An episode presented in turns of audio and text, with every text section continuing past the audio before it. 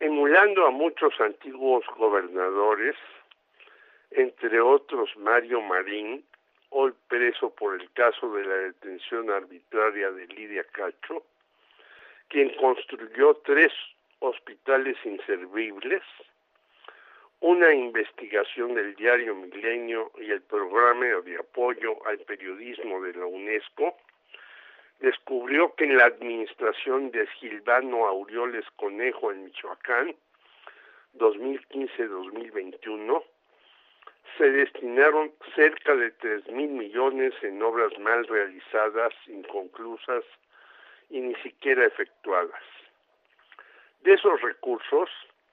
más de 2.600 fueron aportaciones federales, ya que Silvano era un hombre que llegó a la jefatura del gobierno porque aceptó como presidente de la legislatura todo lo que le ordenó Enrique Peña Nieto, realmente el Pacto por México. Los otros 400 millones de pesos fueron de recursos estatales que no se ocuparon ni las necesidades de la población, sino para favorecer a empresas de amigos y socios. Entre ellos se encuentra Alexis Niquín Gaciola, yerno de Roberto Madrazo Pintado, uno de los patrocinadores del informativo Latinos, donde están Carlos Loré de Mola y Broso. Otro gran beneficiario fue Carlos Herrera Tello, presidente municipal de Zitácuaro, Michoacán, secretario general de gobierno posteriormente y candidato derrotado del PRI a la gubernatura por el morenista Alfredo Ramírez Bedoya. La obra cumbre de la simulación y el atraco de Silvano fue la llamada Ciudad de la Salud en Morelia, donde se edificaron un hospital general y otro infantil, los cuales tienen fallas por todos lados, algo más allá de Kafka. La Auditoría Superior de la Federación ha presentado 11 pliegos de observaciones, 16 recomendaciones y 25 promociones de responsabilidad administrativa sancionatoria la mayoría de las obras se adjudicaron a los aliados o subordinados políticos de Silvano, muchas de forma directa y otras con licitación amañada. Al señor mencionado Alexis Niquín Gaciola se le otorgaron contratos por 376 millones de pesos uno y 167 millones otro, sin que su compañía de reciente creación tuviera obviamente experiencia en construcciones. En tanto, una buena cantidad de empresas muy reconocidas tuvieron que surtir materiales y equipos a las de Nikin, aunque, aunque al final ni siquiera les pagaron lo que los llevó a la quiebra. En otros terrenos entregaron las obras sin concluir y con un año y medio de retraso sin que lo sancionaran por el incumplimiento de sus acuerdos. Se liquidó en una ocasión un millón de pesos por regaderas de cobre inexistentes.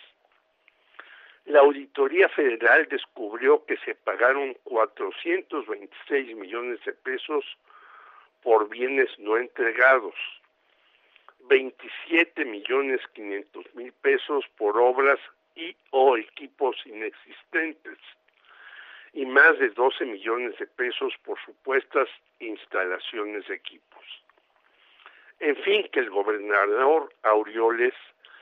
que se indignó porque un ciudadano en un acto lo reclamó su mal proceder y anduvo haciendo circo maroma afuera del Palacio Nacional, pero para que lo recibiera Andrés Manuel López Obrador, e incluso se fue a Estados Unidos para denunciar al actual jefe del Ejecutivo Federal por no atenderlo, hizo de las suyas con este tipo de construcciones que no sirvieron para maldita la cosa. Y esto desgraciadamente es muy común en nuestro país, ya que los gobernadores por eso son catalogados como virreyes,